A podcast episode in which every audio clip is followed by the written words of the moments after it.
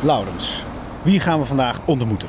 Apple Bruins, voormalig Kamerlid voor de ChristenUnie, heeft uh, bij de vorige verkiezingen zijn zetel verloren in maart. Hè, want hij stond net iets te laag op de lijst. Sneu. Ja, heel jammer. En ik uh, moet eerlijk zeggen dat ik hem ook wel een beetje mis in Den Haag. Want dat was namelijk zo'n man waar ik heel graag gewoon eens even langs liep. En dat was Eppo? Voor mij was het Eppo, ja. ja. Ja, ik weet nog goed, kan ik die anekdote vertellen? Ik weet nog goed dat ik een keertje, uh, ik, ik, werkte bij BNR en dat was altijd uh, lange dagen, veel stress, veel uh, quotejes halen. En ik was aan het rondrennen en ik moest iets hebben van Apple Bruins. Hij was woordvoerder de vliegveld Lelystad, hoop gedoe. Dus ik ren daar binnen en, en uit, buiten adem. En Apple ziet mij zo aan en die zegt, Laurens, hoe gaat het met je? En dat raakte me omdat ik, ik, was helemaal gestrest en eigenlijk ging het niet zo goed. en en, en hij, hij, hij, stelde die, die mooie vraag. Ja. En, en hij zag kennelijk dat, er, dat ik even zo, uh, oké, ik moest even nadenken. En zei, nou, weet je wat? Dan gaan we eerst even zitten, drink een kopje thee. En dan kan je daarna je vragen stellen. Hij ging eigenlijk op zoek naar jouw binnenkamer. Inderdaad.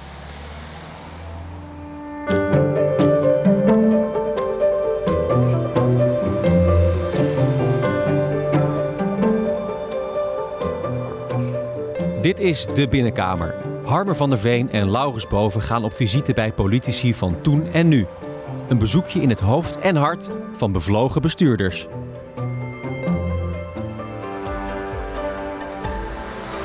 We zijn midden in Amsterdam, recht tegenover Artis, bij, het, uh, ja, bij onze studio. Ja, dat klopt. Van uh, Microphone Media. Ja, dat klopt dus iets niet eigenlijk. Dat klopt iets niet, nee. nee want ons format is, wij gaan uh, bij de mensen thuis op bezoek. Ja. En dat doen we nu niet? Dat doen we nu niet. Althans, dat gaan we zo meteen horen. Jij bent wel degelijk bij hem thuis geweest. Maar deze, dit gesprek wat wij nu hebben met Apple Bruins is in onze studio. Want dit is een proefopname. Dit was een proefopname. Het is al eerder opgenomen waarvan jij zei, Harmes, zeg dat nou niet. Want dan gaan de mensen wegklikken, wegluisteren, stoppen. Eerder opgenomen klinkt als oud, niet meer interessant. Nee, maar wij vinden hem zo mooi. Het is zo'n mooi gesprek. Het is een heel mooi gesprek en het is juist hoog actueel. Want we zitten namelijk nog steeds in een kabinetsformatie waar de ChristenUnie bij betrokken is. Precies, want politiek en inhoudelijk is het allemaal nog steeds actueel. Uh, maar het lag in die, die zin op de plank. Het was een proefopname. Ja, exact. Maar we vinden hem zo mooi dat we hem toch jou als luisteraar willen laten horen. Oké, okay, Laurens, dat gaan we doen. Maar we gaan eerst nu naar de studio. Um, bel. Ja, bel me ervan. Nog even een tram weer langs. Ik hoor nu pas hoe lawaaiig het eigenlijk in Amsterdam is.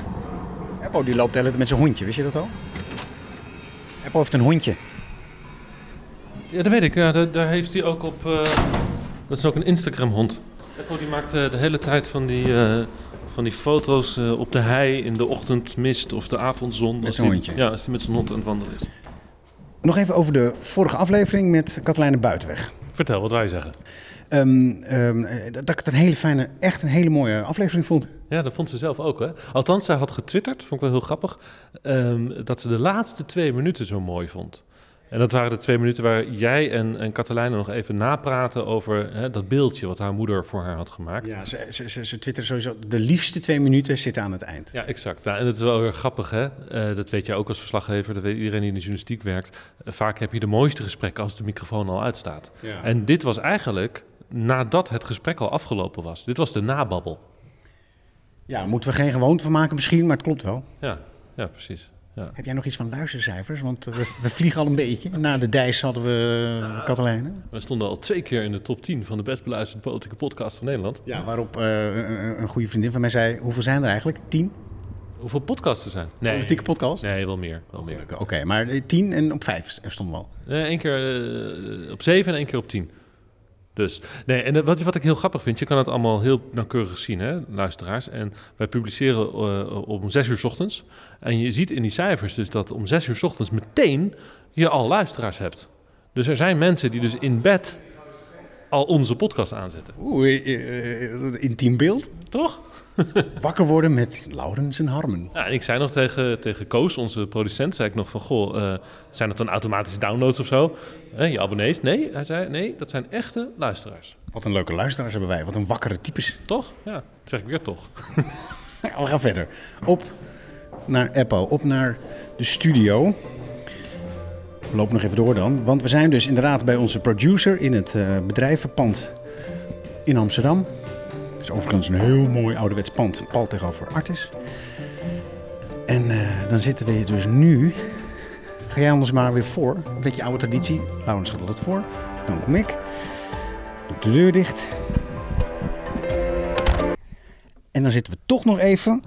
Oeh, mijn snoer blijft haken. Laurens, zitten we toch nog even in de studio waar we dan dat gesprek hadden. Ja, eh, niet helemaal eh, zoals we uiteindelijk bedacht hebben van hoe, het, eh, hoe deze podcast moet gaan klinken. Nou ja, maar het was dus die proefuitzending. Daar zat Eppo, hier zat jij. En er viel een kan water om, weet ik nog. En ik startte een bandje in van mijn bezoek aan zijn werkkamer. Mhm. En dat ga ik eigenlijk nu dan maar weer doen. En dan meteen aansluitend een openingsvraag van jou. Start de band. Start de band. Dat wilde je al nog een keer zeggen, of niet? ik zeker. Hij loopt. Goedemiddag, Hey, goedemiddag. meneer Bruins. Jazeker, welkom hier. Dankjewel. Ja, kom binnen joh. Ik kom binnen. Ik, ik liep hier al op de oprit. Ja. En ik dacht al hier iets van een werkkamer te zien, of heb ik dat mis? Nou, ja, z- mijn werkplaats noem ik het, met, timmerhok. Eh, ik hou van, van werken met hout en eh, doe veel aan het huis. Dus eh, ja, dat, dat doe ik hiernaast. Ja. De werkplaats. Eigenlijk de werkplaats, ja. Is iets anders dan de werkkamer. Ja, zeker. Ja. Ja, nee, de werkkamer is in de kelder. En daar gebruik je dus je hoofd en hier de handen. En daar gebruik ik mijn handen. Dat moet allebei. Als ik maar één van de twee gebruik, ben ik niet gelukkig. Hoofd, hart en handen. Hoofd, hart en handen. Nou, het hoofd en de handen hebben we al besproken. Het hart komt dan later nog. Ja hoor, zeker. Wat zullen we doen? Zullen we meteen eh, naar je werkkamer gaan? ja, wil je hem zien? Ja. Ja, ik ben heel benieuwd. Gaan we naar beneden, gaan we de kelder in. Nou, dan gaat meteen inderdaad een deurtje open. En dan moet je naar beneden toe. En dan ga ik eh, omlaag. Een mooi gestoffeerd trapje. Oh, het ruikt ook een beetje naar kelder, moet ik zeggen. Ja, dat is niet helemaal weg te krijgen, vrees ik. Eh, Oké. het is echt onder de grond. We hebben wel wat daglicht, maar je zit hier echt onder de grond. Nou, dat is inderdaad een grondlucht, heet dat volgens mij. Nou, niet onaangenaam. Wel markant. Kijk, Nou, dit is mijn werkkamer. Dit is mijn bureau. Eh, het, is een, het is een enorme bende. Het is, het is maar goed dat het geluid is en niet, niet beeld. Ik heb echt helemaal niets opgeruimd. Dus de rommel en de, en, de, en de chaos die je ziet, dat is ook gewoon echt zoals het is. is het in jouw hoofd ook zo'n chaos? Nee, het lijkt chaos, maar in mijn hoofd zit er... Het, ik zeg altijd, ik ben nooit iets kwijt, maar soms kan ik het niet meteen vinden. Is dit de Bijbel? Eh, het- het zijn eh, teksten uit de Bijbel om, om hardop te spreken, s ochtends vroeg bij, me, bij mijn ochtendgebed. Dan, dan zit ik hier ook en dan, eh, dan, dan gebruik ik de Bijbel. Ja, ik heb hier ook in de kast een heleboel Bijbels staan in verschillende vertalingen en zo. Dus eh, ja, vind ik, vind ik mooi om hier te hebben staan. Wat was het laatste, Eppo, waar je mee bezig was qua werk? Eh, het laatste waar ik mee bezig was, was eh, dat ligt hier. Pak maar even. Tenzij het heel vertrouwelijk is. Nee, dat is het, dat is het niet. Ik heb, ik heb ehm, een, eh, een paar dagen terug een, eh, een lezing gehouden voor eh, politieke jongeren in de, in de Europese Organisatie voor Christelijke Politiek, de ECP Youth. Een, een lezing gehouden via Zoom, of via Teams, hoe heet dat, digitaal Vanuit deze... vanuit de, op deze plek een lezing gehouden over economie van wederkerigheid. Dat betekent dus een relationele economie. Een economie die gebaseerd is op relaties.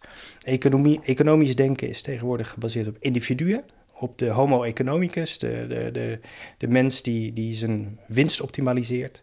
En ik geloof in een relationele economie, waarbij, waarbij je elkaar in de ogen kijkt. Nou, daar heb ik een, een, een lezing over gehouden. En ik heb hier de, de tekst die ik heb eh, in het. Engels. In het Engels, inderdaad. Voor ja, eigenlijk de volgende politieke generatie christelijke politici. Ook daar gaan we het later wat dieper op in. Want dit zegt iets over hoe jij ook over economie denkt. Ehm, nou, we willen ook weten hoe jij natuurlijk over politiek denkt en dacht. Ehm, Laurens kent jou vooral als Kamerlid. Maar eh, ik ontmoet jou voor het eerst, maar je bent Kamerlid af. Klopt, sinds, eh, sinds 31 maart. Dat is best kort geleden. Ja, eh, is nog redelijk vers. Vind je het jammer dat je geen Kamerlid meer bent? ja, ik heb ook wel het gevoel dat ik nog niet klaar ben. Dat ik nog wel een taak te doen heb daar. Eh, en ik weet niet of dat menselijkerwijs erin zit. Maar, maar ik heb het gevoel van ik heb nog wel een boodschap voor, voor, voor dit land. Nou, Eppo, dan is natuurlijk meteen de vraag: hoezo ben je nog niet klaar? Wat is dan nog die boodschap die jij nog hebt voor het land? Ah, Ik, ik merk in mezelf nog steeds een enorme drive om, ehm, om te praten over mijn passies en, en te praten over, over hoe ik denk dat het beter kan in dit land. En ja, dat klinkt misschien best wel groot hoor, maar ehm, ja, dat is iets wat, wat heel diep eh, in mij zit. Het, het praten over, over dat waar ik diep in geloof. Waar En- komt dat vandaan? Oeh, waar komt dat vandaan? Het, het, zit, het zit in ieder geval in mijn DNA. Eh, en, en, en, en ik denk ook dat dat, eh, dat- ja, dat zie ik, dat zag ik ook wel bij mijn vader terug. Ehm, Maar je vader was een VVD'er. ja, ja, dat klopt. Ja, Ja, de- die hadden de tros eh, kompas op, eh, op de tafel liggen. ja, ja, dat, dat, dat Niks klopt. religie. Nee, het, het, het, was een huis waar de, waar de Bijbel niet open ging. En eh, waar ook niet over geloof gepraat werd. Dus, dus ik, ik ben in die zin ver afgedreven van, mijn- van mijn ouderlijk huis. Maar mijn vader was wel. zeg maar, het, het, het, het, ehm, de gedrevenheid die je bij mij ziet, als je dat, dat, als je dat in het kwadraat doet, dan, dan heb je mijn vader. Die was nog gedrevener. Eh, dus ik heb, de, ik heb dat wel van hem meegekregen. Maar ik ben inderdaad, ja, ik ben op mijn achttiende tot, tot geloof gekomen en ben de, ben de christelijke politiek ingegaan. Maar hoe kwam je daartoe? Want veel mensen gaan van God los. Maar Ja. jij kwam naar God toe. Ja, ik heb de, de, de, het omgekeerde traject gelopen. En ik kan niet zeggen dat het nou een, een, een bewuste keuze is geweest. Of, of dat, het, dat dat uit eigen kracht is gebeurd. Maar het is, het is me overkomen op mijn achttiende dat ik, dat ik tot geloof ben gekomen. En ja, dat, had je iets... ja echt van, van, van bovenaf. Ik stond te, te zingen in een, in een koor in een, in, een, eh, in een kerk in Apeldoorn. Terwijl ik eigenlijk niet geloofde. Ik was eigenlijk de pianist bij dat koor. Maar ze vroegen me om mee te zingen. En bij een van de, van de, van de teksten, eh, waarvan de dirigent vooraf had gezegd: van nou, als je, als je, als je niet gelooft, kan je deze tekst niet zingen. En, eh, en, en dat was eh, op die dag zal, zal, zal iedere tong beleiden, zal, zal, zal, zal, iedere knie buigen. En zal iedere tong beleiden dat, dat Jezus Christus is Heer. En de dirigent zei: Als je niet gelooft, kan je dat niet zeggen. En dat gebeurde dus. Ik zong en ik kon het niet, ik, ik kreeg het niet uit mijn, uit mijn keel. En, en, en toen ja, een soort van, van, van iets overkwam me. En sindsdien op mijn achttiende, eh, ja, geloof ik. En ik ben het niet meer kwijtgeraakt. Want het kwam wel.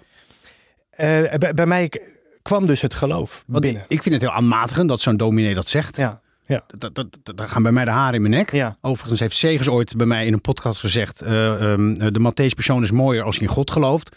Dat vond ik een wat lievere. Hmm, hmm. Maar ik vond, dit vind ik, vind ik vijandig.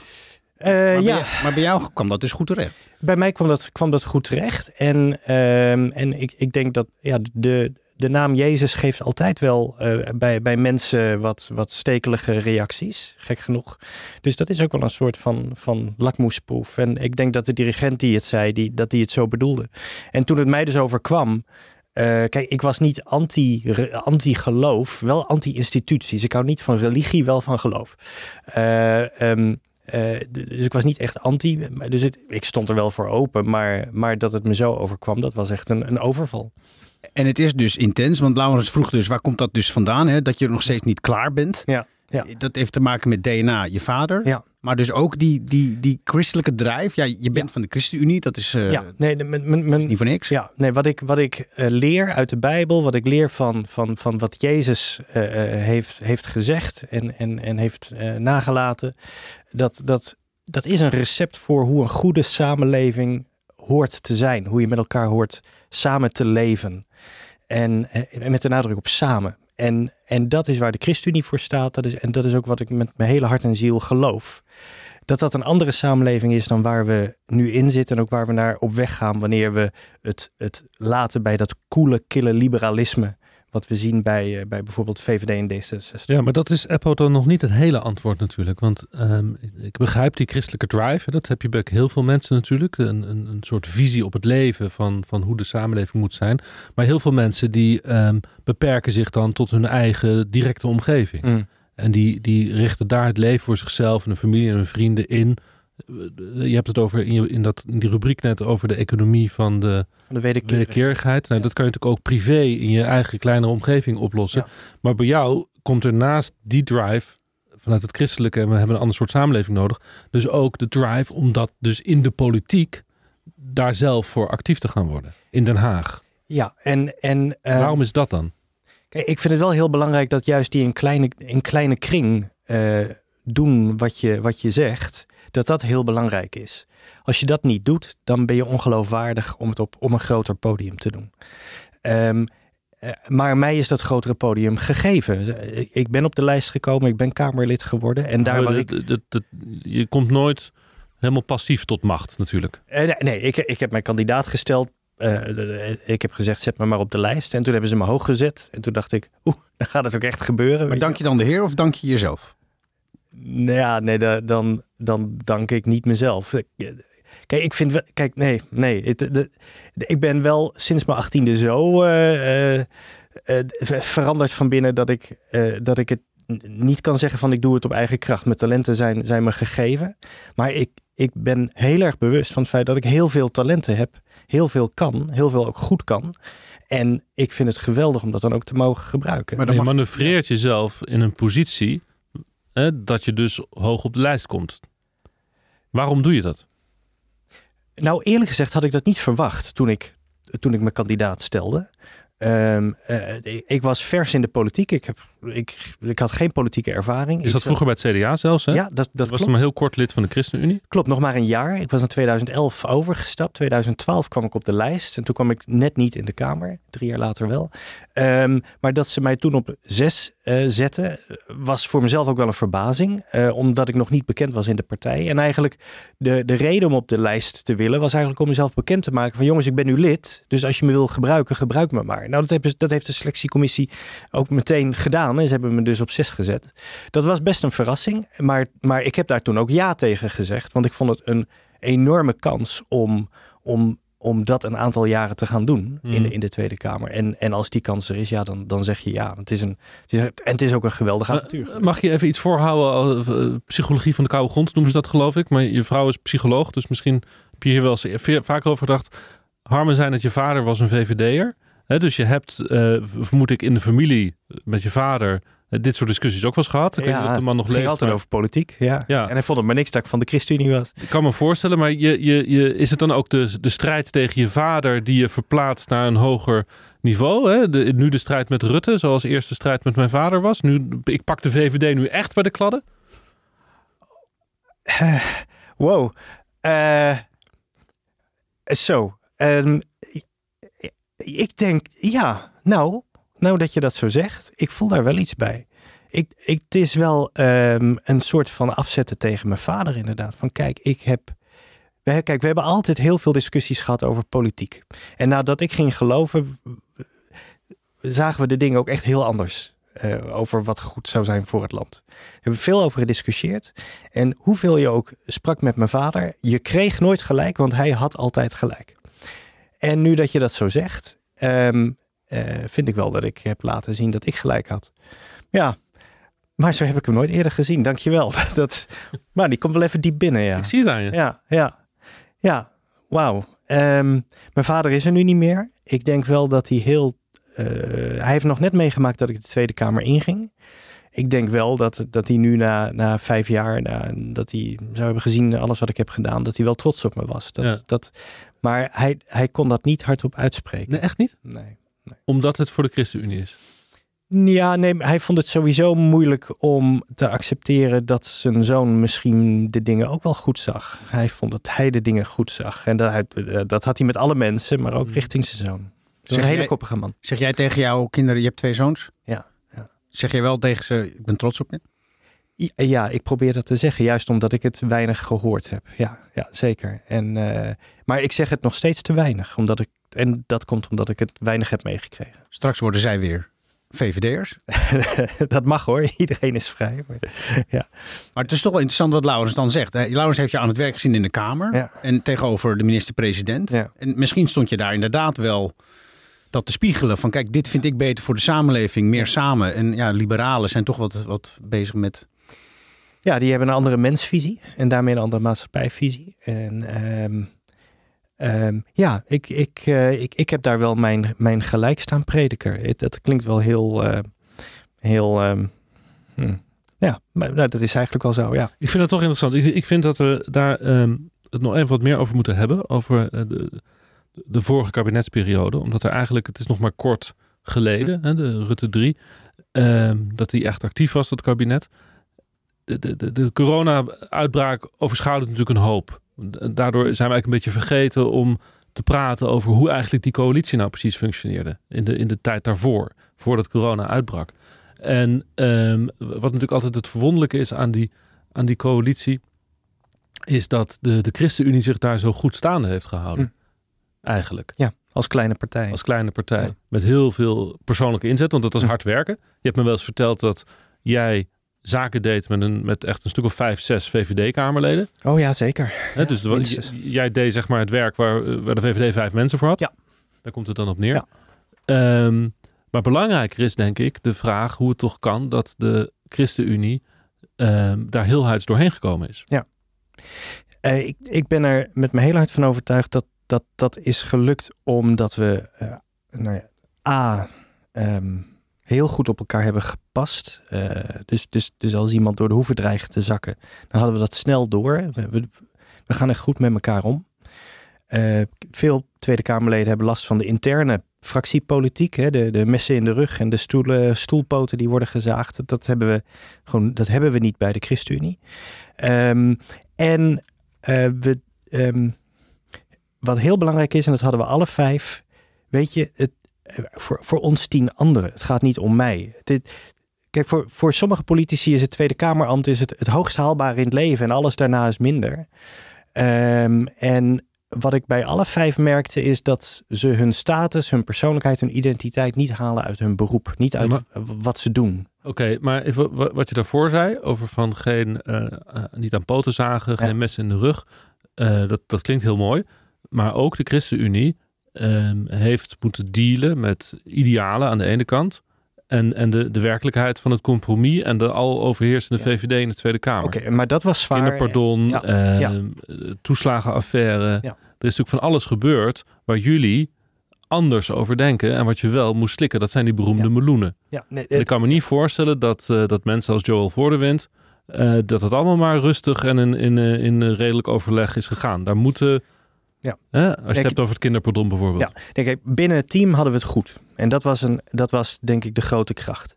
Maar de, de gevechten die we hebben geleverd aan de coalitietafels. Hè, je moet bedenken dat voor ieder groot debat wordt er vooraf binnen de coalitie tussen de woordvoerders gesproken over de grenzen. Tot waar gaan we? Wat kan wel? Wat kan niet? Wat, wat krijg ik? Wat geef ik? En in coalitietijd ligt daar de grote strijd. En waar je dood en dood moe van wordt, is dus dat je twee derde van je tijd besteedt aan dat wat niemand ziet. Eh, en, en, en, ehm, en daar gaat het echt hard tegen hard. En daar kregen we dan ook vaak niet wat we ehm, toch wilden. Maar Wat is dan hard tegen hard?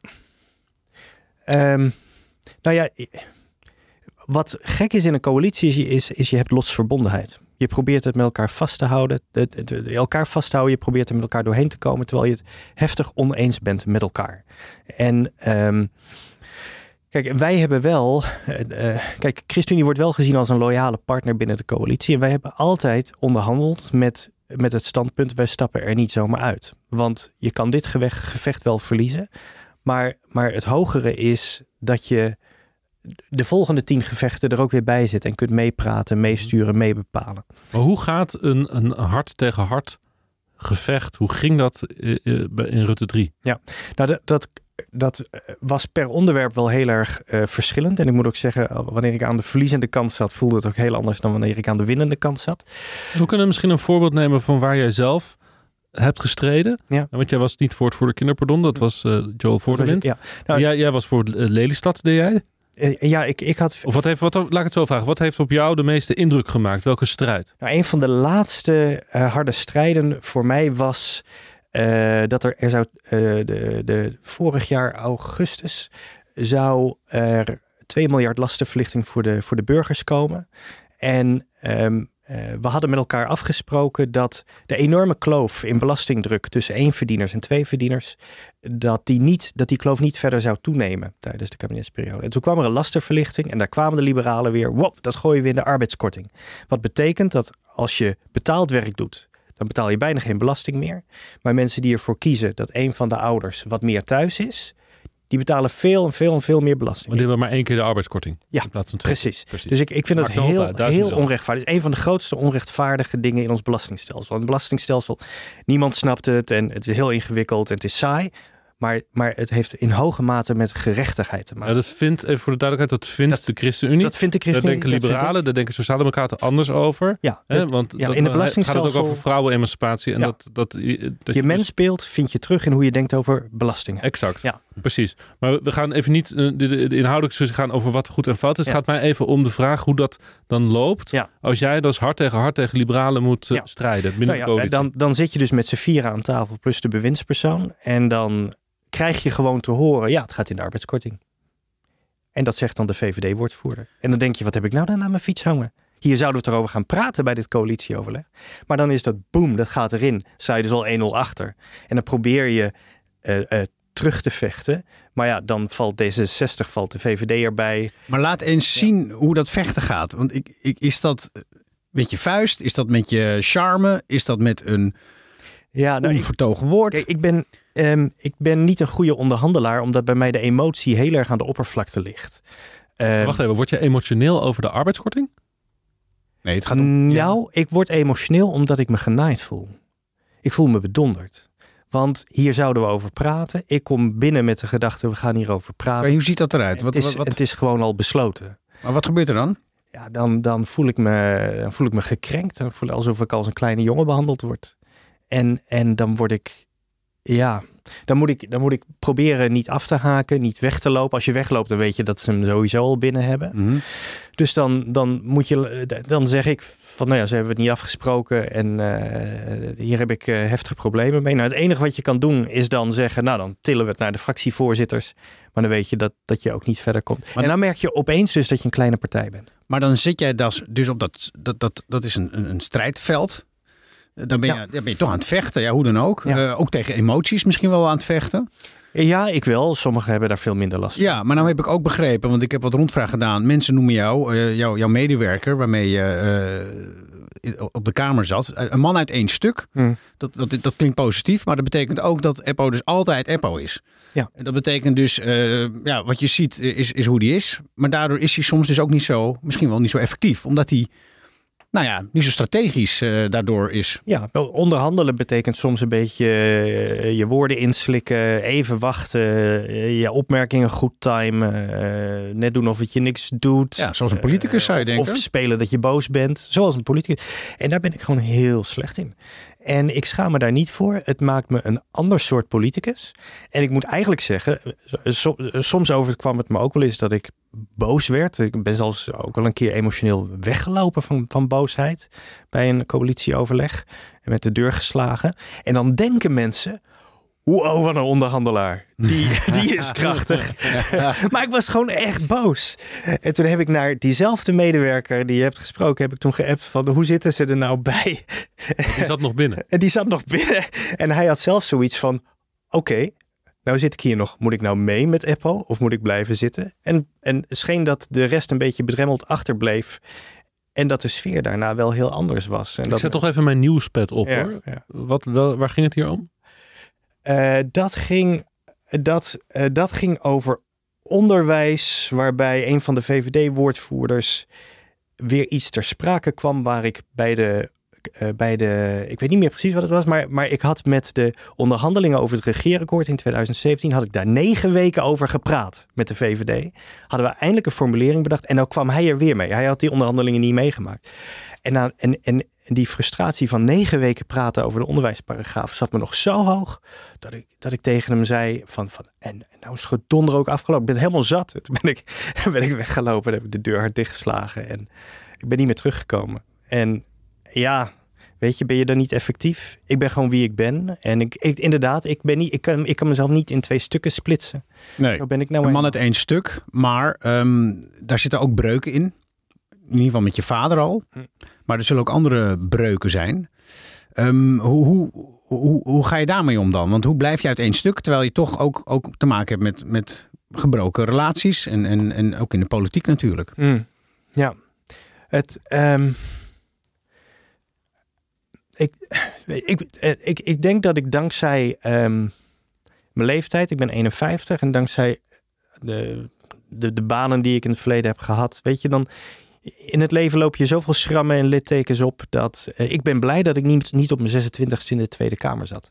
Ik denk niet dat ik dat had volgehouden, juist omdat mijn emoties zo aan de oppervlakte liggen. En ik zie veel jonge Kamerleden ook, ook, ook met burn-out vertrekken.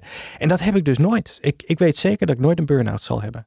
En, en, en, dat, en dat komt omdat ik ehm, ja, inmiddels wel zoveel heb meegemaakt dat ik. Ik doe mijn best, maar meer dan mijn best doen kan ik niet. En, en ik probeer binnen de rijkwijde die me gegeven is, binnen de macht die me gegeven is, probeer ik het goede te doen. Maar mezelf overstretchen ga ik niet doen. Hoeveel mensen zijn bang hè, om, om, om dat soort dingen te zeggen? Bijvoorbeeld tegen je baas, of Ja. tegen je relatie, tegen Ja. je vriend of je vriendin, Ja. Tegenover je kinderen. Ja, jij bent Nee. niet echt bang daarvoor. nee. Nou, ik, eh, ik ben in ieder geval nu zo ver in het leven en ik ervaar dat als een enorme zegen, dat het me echt niet meer boeit wat mensen van me denken. Nee, want uh, ik denk nu iets. Namelijk, Ja. Apple heeft zich gewoon laten wegzetten. Hm. Was een goed Kamerlid. Dat kan jij bevestigen. Zeker. Eh, functioneel dus, soms per ongeluk, maar dan toch eh, met, met, met een slaande deur hier en daar. En nu zit een veel jonger eh, fractie van de ChristenUnie eigenlijk eh, op jouw stoel. Ja. Ehm, je, bent, je, ja, je bent gewoon aan de, toch een beetje opzij geschoven. En je zegt ook nog eens eh, in, die- in je werkkamer, ik ben nog niet klaar, ik wil nog wat. Hmm. Dat lijkt mij een enorme voedingsbodem voor, voor frustratie, Ja. verdriet. En, en, en, en bij mij ook de opvatting, kom op, Hm. je hebt over je heen laten lopen. Nou, de, ehm, voordat je het weet, val je in een kuil van frustratie en boosheid en teleurstelling. Eh, en dan komt, wel, dan komt wel mijn geloof eigenlijk als automatisch om de hoek kijken. Dat ik heel makkelijk kan denken, nou blijkbaar heeft God een ander plan voor de komende jaar, twee jaar of misschien wel langer. Helemaal je lief. Ja, dat, dat, Eh, ik, ik, heb, ik, heb geen, ik heb geen plannen met mezelf. Dus in die zin, ik heb geen ambitie van. Nou, ik heb wel ambities, maar die, die zijn eh, van. Ik wil ooit nog een keer basisschooldirecteur worden of landmeter of zo, weet je wel. Gewoon, oh, dat heb ik nog nooit gedaan. Maar niet van, oh, ik wil machtiger worden, ik wil meer status hebben of ik wil meer salaris of ik wil een auto met chauffeur. Maar je wilt ook dat de samenleving erop vooruit gaat. Ja, maar dan geloof ik wel in het talent van de mensen die er nu ook zitten. En dan denk ik van, ja, die kunnen het net zo goed. Hoe kijk je nou, Laurens? Hij, hij zit niet meer in de Kamer Ja. en hij gunt ze allebest. Ondertussen eh, geeft hij aan, Eppo, ik ben nog niet klaar. Zit in een wachtkamer. Ik vind het ongelooflijk. Ik weet niet helemaal zeker. Nee, hij- volgens mij, Apple zeg je zelf ook van ik wil wel weer terug in de Kamer. Ja, Dus het is, het is niet helemaal... Nee, Maar is, is, is, is, is er misschien ijdelheid in de weg om het hardop durf, te durven zeggen? Ik ben, ik ben best wel een ijdel persoon en ik probeer dat dan een beetje weg te slijten, weg te schaven en zo, weet je wel. En, ehm, ehm, dus, dus Kijk, wat ik niet geloof is dat ehm, eh, eh, mensen... We hebben nu bijvoorbeeld, we maken nu mee hè, dat, dat Angela Merkel die vertrekt eh, Hmm. dit najaar ook uit de politiek. En dat is natuurlijk typisch ook zo'n voorbeeld van een vrouw die in het, in het revolutiejaar 1989 opeens kwam bovendrijven. En de, van totale onbekendheid tijdens de val van de muur was zij anderhalf jaar later opeens minister in het eerste kabinet van het een geworden Duitsland. En dat is nog steeds iets wat heel veel mensen niet begrijpen. Hoe is dat mogelijk? Weet je? Eh, alsof het toevallig gebeurt. Maar ook Merkel is natuurlijk in al haar bescheidenheid, zoals ze zich presenteert, er heel sterk in geweest om op het juiste moment op de juiste plek te zijn. Ja. Je hebt dus een plan, en een idee en een ambitie. Ja. En ik, ik, ik, ik, ik ben ervan overtuigd, je wordt niet zomaar Kamerlid. Ja. En, en als dat dan, eh, in die zin is het wel interessant wat Harmen zegt, van heb je niet, je hebt mij wel eens gezegd rondom de verkiezingen, ehm, eh, dat, dat andere mensen, andere Kamerleden naar jou toe kwamen om je eigenlijk te condoleren met het feit dat je twee plaatsen gezakt was op de lijst, op zeven kwam. Ehm, en, en dat jij dan tegen die mensen zei van nee, maar ik vind het helemaal niet erg en dat ze je niet geloofden. ja, dat klopt. Niemand heeft niemand geloofd. Nee. ik heb wij- wel volgens mij 30 keer geloven moeten- wij je ook niet Nee, helemaal. Nee, nee. Nou, ehm, kijk, ik had natuurlijk liever in de top 5 gezeten. En dat heb ik ook aan de selectiecommissie aangegeven. Ik wil in de top 5, ik wil door. Ehm, maar hoe je omgaat met teleurstellingen is wel een eigen keus. Ehm, en ik zei net van, ja, maar ik vertrouw de, de, de, de, de, toppers die er nu zitten net zozeer. En die doen het ook goed en die kunnen net zo goed als ik. Maar het is natuurlijk wel zo dat er zitten bepaalde dingen heel diep in mijn hart... waar ik heel hard voor knokte. En waar ik wel bang voor ben, is dat die accenten verdwijnen. Bijvoorbeeld, ik, ik heb echt het onderwerp vakmensen, techniek, het belang van de werkende middenklasse, heb ik op de agenda gezet bij de ChristenUnie. Ja, je bent is een beta, je bent eigenlijk een soort ingenieur. Hè? Dat, dat- dat- dat is niet helemaal, maar... in ieder geval wel technisch opgeleid. ja. Ja. Maar dat vind je allemaal belangrijk en dat wil je nog steeds verwezenlijken. ja, en ik ben bang dat, dat de huidige vijf daar veel minder accent op zullen leggen. Maar jij lijkt nog angstiger om te boek te staan als de man met de ellebogen die eh, zichzelf omhoog bokst op de lijst en alsnog in de Kamer terechtkomt. Ehm, ik zal dat dus ook niet doen. Nee. Ik weet niet of ik er bang voor ben om zo te boek te staan. Dat denk ik niet. Ehm, maar ik, ik kan echt op een gegeven moment zeggen: jongens, ehm, eh, graag of niet. Weet je? Ja. Dan dus niet. Maar En- ondertussen zit je wel in de wachtkamer, want ehm, ik, ik was bij jou thuis. We hebben daarna ook wat koffie gedronken. Jij neemt niet voor niks nu geen vaste baan aan. Dat klopt, ja. ja. Ik heb eh, eh, voor mezelf besloten om, zolang eh, de, de, de formatie onduidelijk is, of zolang er kansen zijn om naar Den Haag terug te gaan, om niet voor langere tijd een baan aan te nemen, waar, waar je echt vijf, zes, zeven jaar commitment moet geven aan een nieuwe organisatie. Dus ik heb me als zelfstandige ingeschreven, zodat ik ook, ja, zodat ik kortlopende klussen doe en dat ik kan terugkomen wanneer men zegt, kom maar terug. Ja. Een vriend van jou heeft mij verteld, Apple wil mensen behoeden. Hmm. Het schijnt dat jij met de nieuwe Kamerleden ook wandelingen maakt. Zeker, ja.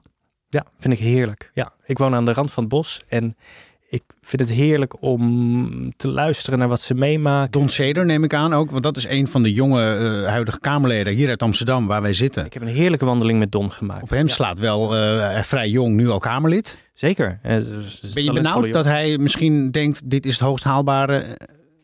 Want daar zeg jij, daar wil jij mensen voor behoeden. Hè? Dat, dat is jouw opvatting. Nou, kijk, het mooie van Don is, hij heeft echt een vak geleerd. Hij is advocaat en hij is een donders goede advocaat. Dus als hij weer straks weer geen Kamerlid is, wordt hij gewoon weer advocaat. En, Ja. en zulke mensen, daar ben ik niet bang voor dat ze, dat, dat ze, eh, dat, dat ze zichzelf zelf gaan vere- vereenzelvigen met het, eh, met het Kamerlid. Maar klopt het wel dat een van jouw intenties is om te behoeden? Anderen, maar misschien ook jezelf? Ja, ik, eh, ik denk dat die vriend van mij dat wel, wel goed ziet. Ik, ik heb een, misschien wel een beetje een messiascomplex. Eh dat, ik, dat ik mensen probeer te redden. eh, en inderdaad ehm, ze probeer te begeleiden en te behoeden voor verkeerde stappen en slechte dingen. Ik vind dat heel mooi en dankbaar werk. En, en dat ik dat nu doe met, met hier en daar een, een, een Kamerlid, eh, vind ik eigenlijk wel heel mooi werk. Ehm, en dat dat dus niet zichtbaar is, maar in de binnenkamer, Ja. ehm, vind, ik, eh, vind ik eigenlijk, eigenlijk ook wel heel mooi. En dat hoeft niemand te weten. Ja, nu met deze podcast, dan weet iedereen het. Ja. Nee, maar je bent, Ja. een, een, je, je bent een behoedzaam mens. Dat kunnen wij nu wel vaststellen. Hmm. Je behoedt jezelf ook voor al te heftige emoties. Ja, ja ik probeer dat. eh, Ja. ja, het is- Nee, want, ja. want jouw collega op de Kamer zei ook... eh, ja, hij, hij- is wel eens boos. eh, zou kunnen. Hij is wel eens driftig. Zou kunnen. Maar ik heb het niet echt gezien. Nee, nee, ik ben. Zelfs mijn vrouw zegt dat ik moeilijk leesbaar ben. Oei. Ja, dus, dus ehm, ik ben heel stabiel van buiten. Terwijl soms ontploft er van binnen wel eens een vulkaan.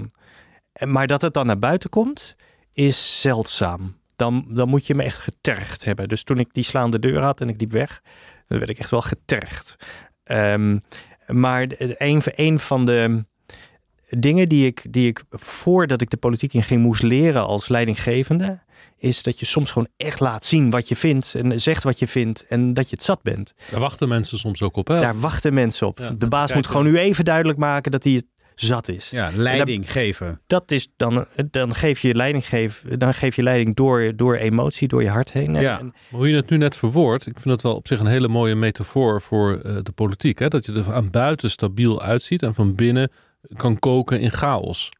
Eh, want dat- In de politiek werkt het va- vaak ook zo. Dit zijn al de symbolen van de macht. Hm. De mooie zwarte auto's, de dure pakken, de, de, de manier van omgaan, eh, persconferentie, meneer de minister. Weet je, dat zijn allemaal van die symbolen die eh, rust en stabiliteit Ja. creëren. Een soort muur creëren, heeft Harubulus het wel eens genoemd. Ja. En achter die muur Ja. is het chaos en kolkende woede. boosheid, maar ook, eh, durf ik te zeggen, eh, kwetsbaarheid, angst. Angst om het verkeerd te doen. En al die politici, en ik ook, zijn gewoon bang om het verkeerd te doen. Bang om foute dingen te zeggen, bang om raar over te komen. Bang voor wie? Eh, ja, die, die camera op je neus en al die mensen die kijken en het commentaar dat je krijgt. Dat is, dat is natuurlijk best heel heftig. Hè? Wat je, wat je, is bang voor het volk. Nou, wat je op social media soms over je heen krijgt, is, is gewoon echt heftig. Maar hoe hou je dan stand? Nou, kijk, een tijdje terug zei ik, het boeit me niet wat mensen van me, van me vinden, maar, um, maar, maar, toch raakt het je wel. Je bent er niet immuun voor mhm. wat mensen over je zeggen. Maar dat is die muur dus, hè? Dan, dan, dan is er dus een muur ja, je moet jezelf een vanwege beetje. die angst. Je moet jezelf een beetje. Je moet je, rationeel moet je zeggen: ah joh, die Twitter, dat is ook maar een bubbel. En dat zijn twintig mensen met, met allerlei fake accounts. En... Maar daar, dus, dus je beschermt je op die manier. Je behoedt jezelf. Ja, en wat ik altijd heel erg fijn vind, is om bijvoorbeeld op werkbezoek te gaan of ChristenUnie-congressen. En dan kom je in zo'n warm bad en dan merk je dat mensen je eh, gewoon heel erg waarderen dat je hard werkt. Ja, welwillendheid. En ze wel geloven dat je integer bent. Maar ik ben toch die behoedzaamheid dat maakt van jou dus ook. Nee, jouw verdedigingsmuur is op zich een zachte muur.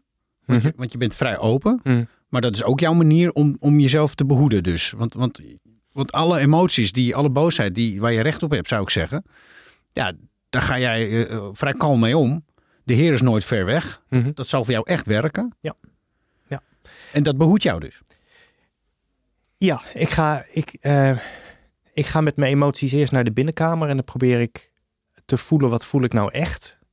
Dan probeer ik ook daarover te bidden en, en, en, um, uh, en, dat, en dat te verwerken. Ik praat heel veel met mijn vrouw erover. Als het me eindelijk lukt om het naar buiten te brengen, dan praat ik met mijn vrouw erover.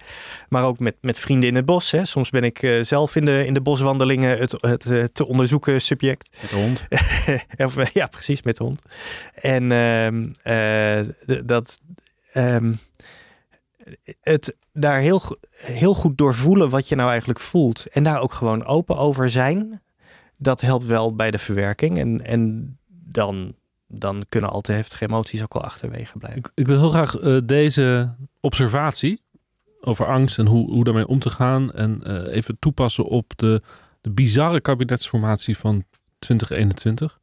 Uh, waar, we, die, waar we hebben gezien op het moment dat die mislukte uh, met, met, Miljard Hamer, kort na het moment dat GroenLinks en Partij van de Arbeid zich aan één hadden gesloten en het voorstel deden van wij doen dat dan als duo. Hè, en dat, dat daar Rutte en Hoekstra van zeiden, CDA en VVD, VVD en CDA. Nee, nou, toen klapte de hele boel. Um, in het eindverslag van Miljard Hamer stond toen dat er uh, uh, eigenlijk niet over de inhoud een conflict is. Dat, sterker nog, dat de inhoud eigenlijk wel genoeg basis biedt om door te onderhandelen. Maar dat de partijen het niet willen, die mannen en vrouwen. Ja uit angst voor beeldvorming. Ja. Eigenlijk uit angst, dus beeldvorming. Ja, ja ik, Is, dat sluit aan op wat jij beschrijft. Ik vind het trouwens heel tof dat Mariette Hamer dat gewoon zomaar durft te zeggen. Hè? Uh, um, is dat een taboe dan, dat ze daar aansluit? Ja, kijk, ja, want, want in de politiek proberen we, of ze mag ik nu zeggen, altijd maar net te doen alsof, alsof het over de inhoud gaat. En dat rapport van Mariette Hamer maakte heel duidelijk dat het al maanden niet over de inhoud ging. Mm en ik denk dat iedereen wel beseft dat het volgende kabinet niet lang zal zitten. De rit niet zal uit afmaken. Er komen allerlei parlementaire enquêtes aan. En dat kabinet gaat op enig moment vallen na een tijdje. En, en het lijkt wel alsof iedereen bang is met, om, om, uh, om een verkeerd, ja, verkeerd in beeld te komen. Omdat ze eigenlijk al bezig zijn met de volgende verkiezingen. En Kaag wil natuurlijk de eerste vrouwelijke premier worden. En die probeert een goed plaatje neer te zetten. Rutte probeert de langzittende premier van Nederland te worden. En die probeert een mooi plaatje neer te zetten. Hoekstra probeert zijn verkruimelde partij te redden. Die probeert een, een, een mooi plaatje neer te zetten. En daar heb je dan Segers en die zegt... Boeit me niet. Of we nou meedoen of niet. We halen toch vijf zetels of misschien vier of zes. Eh, als ik gewenst ben, jongens, haal me erbij. Over, over Segers en ChristenUnie in beeldvorming zo meteen nog een vraag. Maar nog even over ja. zeg maar de andere partijen. Um, jij hebt dat allemaal meegemaakt, vijf jaar lang, in de Kamer aan de binnenkant. Die, die angst voor die beeldvorming. Het gaat altijd over beeldvorming. Ja, altijd maar over beeldvorming. Zelfs, ik heb, ik heb ook in onderhandelingen heel vaak wel iets kunnen weggeven, omdat het me echt niet boeide. Maar voor de ander was het zo belangrijk in de beeldvorming. Nou weet je, haal hem binnen. Beeldvorming, wat is dat dan eigenlijk? Beeldvorming is dat je even de scoort in de media. Nou, zeker voor individuele Kamerleden, eh, bij grote partijen, die moeten af en toe in de krant komen. Dus dan heb je bij een debat heb je de onderscheidende motie nodig die iets verandert. Uh, en dan spreek je af dat dat Kamerlid mag dan die motie indienen en jij zal dan wel voorstemmen, want het, zo belangrijk vind je hem niet. Dus het is een soort theaterstuk. Iedereen weet wat, hoe het werkt. En er wordt van tevoren even afgesproken van... joh, Ja, hè, deze, deze keer mag jij even shinen. ja eenmaal in de coalitie Ja. eh, maak je dat soort afspraken. Maar nu in de formatie ging het om beeldvorming gebaseerd op angst. De VVD, die samen met GroenLinks en PvdA gaat regeren... Ja. dat begrijpt de achterban niet. En Denken ze. denken ze... Ja. Ehm, en dat is dus niet, niet- een positief geformuleerde werk op basis van beeldvorming, maar een negatieve. We doen iets niet vanwege de beeldvorming. Ja, eigenlijk zie je toch, je, je ziet zes redelijke middenpartijen die moeten proberen dit land te, te eh, besturen. Dan blijkt eigenlijk op de inhoud dat die zes partijen niet eens zo heel vreselijk van elkaar verschillen. Want na twintig jaar kill liberalisme is ook het VVD-verkiezingsprogramma echt flink naar links geschoven. Die zien ook wel in dat het niet langer kan zoals het de afgelopen twee decennia ging. Dus op de grote thema's ziet men echt wel, er moeten grote hervormingen komen. Pensioen, arbeidsmarkt, woningmarkt schulden. Ehm, eh, dus men is het eigenlijk wel eens. Maar als al die zes partijen het op de grote thema's eigenlijk wel eens zijn, dan wat je dan overhoudt qua profilering, zijn die, zijn die kleine dingen waar je, waarvan jij dan denkt van oeh, dit maakt ons anders. Ja, maar dat betekent dus eigenlijk dat de, de, de, stand, en dat heeft Hamer natuurlijk ook gezegd, hè, eh, en dat zei ook Cenk Willink, hè, de, de, de, de minister van Staat, ehm, de vorige informateur, dat de toestand van de democratie eigenlijk belauwerd is nu. Als dus de grote volkspartijen, de oude grote Ja. volkspartijen, eh, hun redelijke middenverhaal, als ze daarvan denken dat ze de kiezers niet meer kunnen overtuigen, Ja, je creëert vanzelf flanken, ja, links en rechts. Het, het, het populisme is eigenlijk geen populisme, zijn, maar zijn gewoon hardwerkende mensen die zoiets hebben van wat is dit voor poppenkast? Ze beginnen het te doorzien. mhm. En, en dat is heel erg slecht voor de democratie. En, en dat, dat ligt dan ook aan Rutte en aan Hoekstra en aan Kaag en Ploemen en Klaver en ook Ja. Zeger.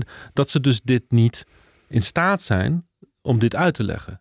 Nou, ja, wa- wat je, wat je dus ziet is Het dat. zijn toch allemaal redelijk slimme, intelligente mensen. Dus, dus die, die, die- Ja, ze, nou ja, ze proberen hun zin te krijgen en ze onderhandelen via de media. En eh, wat je dan bijvoorbeeld ziet is wat, wat Ka- Kaag wil, wil dan zo'n coalitie over links met twee linkse partijen erbij.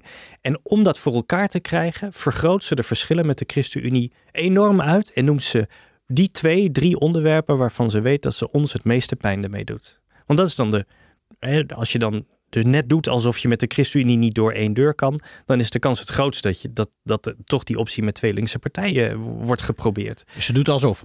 Ze doet alsof. Want ChristenUnie en D66 waren twee partijen die, in, die vier jaar lang Ja. voortreffelijk met elkaar hebben kunnen samenwerken op, op bijna alle dossiers. dus dat is, ik, ik wil nog even één ding, dat, dat is beeldvorming. Je had het net over dat Zegers niet meedoet aan het spelletje van de beeldvorming. Eh, Dat is natuurlijk niet helemaal waar, omdat de ChristenUnie de afgelopen jaren juist uitblonk in het creëren van positieve beeldvorming over zichzelf. En Segers die schreef Facebook-posts en columns en zo. En wat jullie als techniek en tactiek hebben ontwikkeld, is om die meloenen die moesten worden doorgeslikt, die pijn die jullie voelen, het lijden als christenen, heel mooi natuurlijk om dat dan politiek te instrumentaliseren. Het christelijke lijden werd jullie leidmotief in jullie vorm van beeldvorming. Dat is niet een bewuste strategie geweest. Ehm, achteraf kan je wel zien dat we. Kijk, wat we in feite doen is gewoon eerlijk vertellen dat het ons pijn doet. En dat was uniek. Lijden. Dat, dat, dat deed nog niemand. Lijden aan het Nou, kruis. iemand van de ChristenUnie, ik weet niet of jij het was of een van de andere Kamerleden of misschien een van de medewerkers, heeft mij ook wel eens verteld dat het ook een les was van de periode daarvoor, waar Ja. de Partij van de Arbeid dat niet deed. Ja. De Partij van de Arbeid die vocht binnen kamers Die deed en net ging, alsof ze alles leuk vond. en dan Ja. ging het compromis verdedigen als het, eh, als, het als, als godswoord in een, eh, hoe heet dat? In een Eh, dominee? ja. Ouderling. Ja, niet helemaal, geloof ik, deze ja, heel beeldspraak. goed. Ja. Ehm, en en, en dat, dat het wel degelijk ook een bewuste tactiek is geweest van de ChristenUnie om dus wel het, de interne wroeging deel te maken van het. eh Nou, wat wij konden doen, kijk, de PvdA... die zijn ook gewoon politici. PvdA was, was een van de twee grote partijen in Rutte 2. toch? Mhm. En als je dan zo ontzettend niks voor elkaar krijgt als de PvdA in die vijf jaar, ja, daar kan je geen smoes meer voor verzinnen natuurlijk. Maar bij ons was het echt zo en geen smoes. Wij zijn de kleinste partij, vijf van 76 zetels. Dan kan je gewoon niet alles binnenhalen. En soms doet het hartstikke pijn. Zoals die arbeidskorting bij mij, waar, waar ik eh, zo boos over werd. Ja, die heb ik dus gewoon niet binnen kunnen halen. De weerstand was te groot. En En dan is het het bijzondere, je, je praat mee als één van de vier, maar uiteindelijk ben je maar vijf van de 76. Ja, maar het lijden gaat, gaat christenen natuurlijk waarschijnlijk beter af dan, dan, dan een sociaaldemocraat of een liberaal. Eh, Leiden lange ei. is dat zo? Vind ik moeilijk hoor. Nou, die Eh, conclusie kan ik wel trekken nu ik jou beter heb leren kennen en jij in je binnenkamer hebt laten kijken. ehm, Dat je, de tegenslagen die je hebt, die, die, die, die, die Hm. lijm je. Je blijft een man uit één stuk. Nou, kijk, ja. Ehm, zowel liberalisme als socialisme hebben een heel positief eh, mensbeeld en leiden uiteindelijk tot een soort van maakbaarheid van de samenleving. Eh, en liberalisme en socialisme zijn er allebei op uit om het lijden uit de samenleving weg te halen. Om een heilstaat te creëren. En wat, wat christendemocraten doen is zeggen, het is allemaal zo mooi niet. De overheid kan niet al jouw zorgen oplossen kan niet alle pijn wegnemen uit de samenleving. Er is pijn, er is lijden, er is kwetsbaarheid. En dat hoort bij het leven. Sterker nog, dat maakt het leven diep en goed. En, en zonder dat eh, bestaat het leven niet, besta je als mens niet. Dus in die zin past het lijden integraal in hoe ik kijk naar de mensen, naar de samenleving. En dat geeft jou ook richting. En dat geeft me zeker richting. En daarmee kan ik dus ook met teleurstellingen omgaan.